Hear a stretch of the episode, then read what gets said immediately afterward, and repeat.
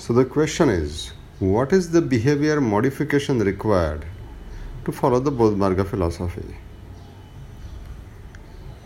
Well, Bodh Marga philosophy, first of all, as we mentioned, it is not a teaching or it is not adding something extra or or uh, giving the code of conduct how to behave this is mainly to do with the enhancing what we have within.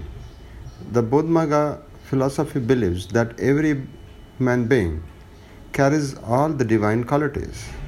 It is just the matter of enhancing those qualities.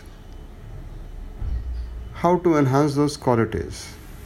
Why the human being is away from this divine qualities.